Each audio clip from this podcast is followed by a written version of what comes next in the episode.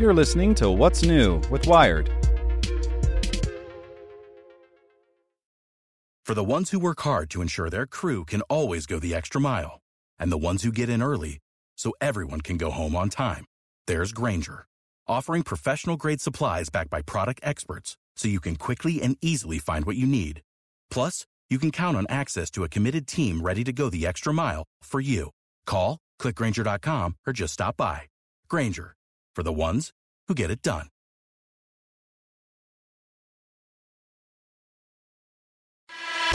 Hey there, this is the spoken edition of Wired.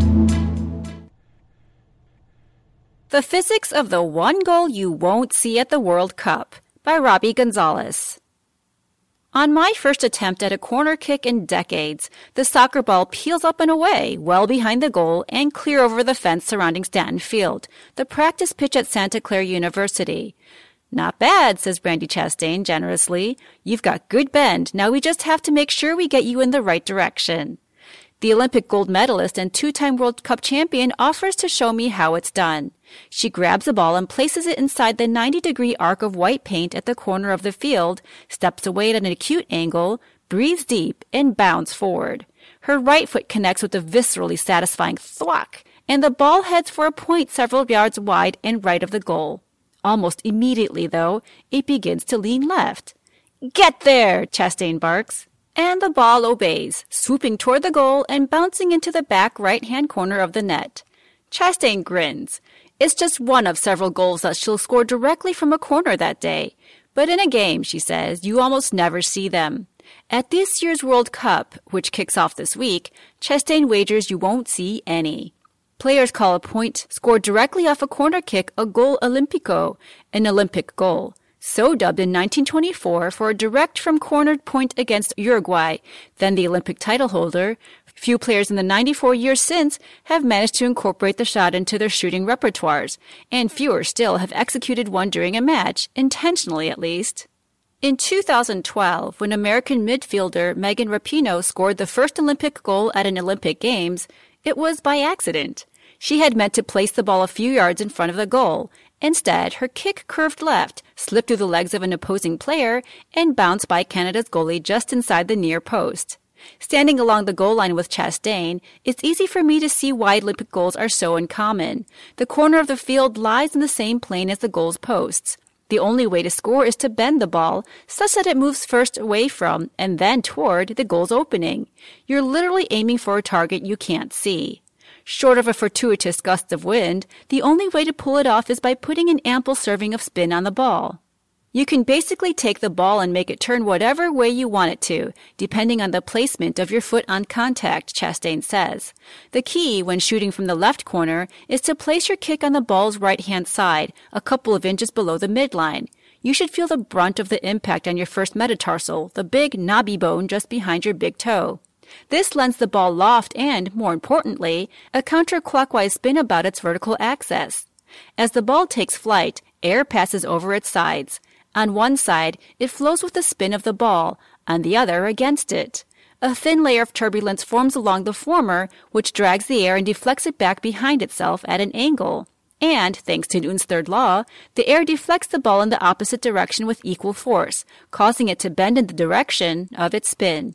Physicists call this the Magnus effect. It's the same phenomenon behind a pitcher's curveball and a golfer's slice. The effect can be surprisingly strong. Engineers have used it to propel tanker vessels out at sea, using spinning metal cylinders up to 10 stories tall. The faster air moves across these so-called rotor sails, the more effective they are. And similarly, the greater a soccer ball's velocity through the air and the quicker its spin, the more dramatic its bend. The surface of the ball can also influence its flight. The rougher the ball, the more pronounced the Magnus effect. In soccer, fewer panels and seams translate to smoother balls, like the infamous Jabulani design, which Adidas produced for the 2010 World Cup using just eight thermally bonded, spherically molded panels. The classic hexagon pentagon pattern features 32 panels. The surface of a perfectly smooth ball has a harder time dragging air in the same direction as its spin.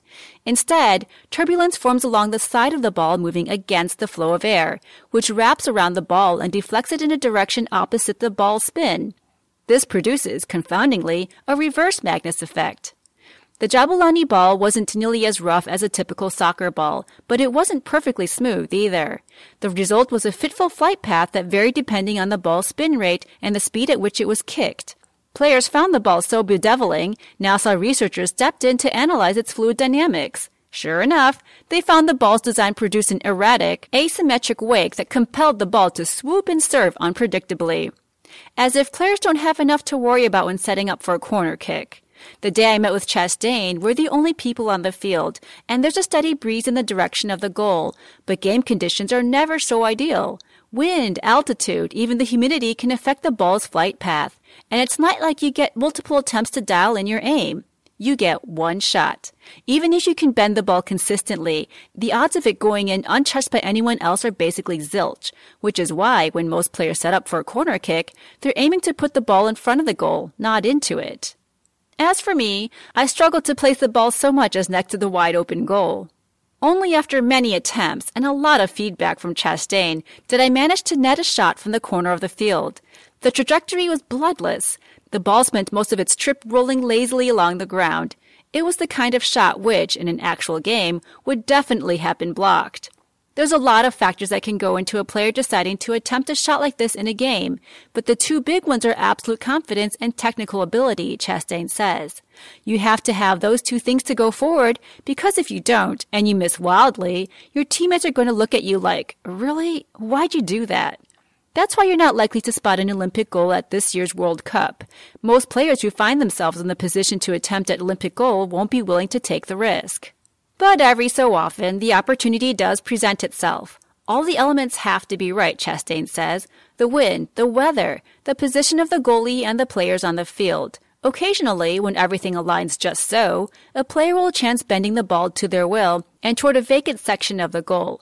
And sometimes, when they're lucky, it even goes in.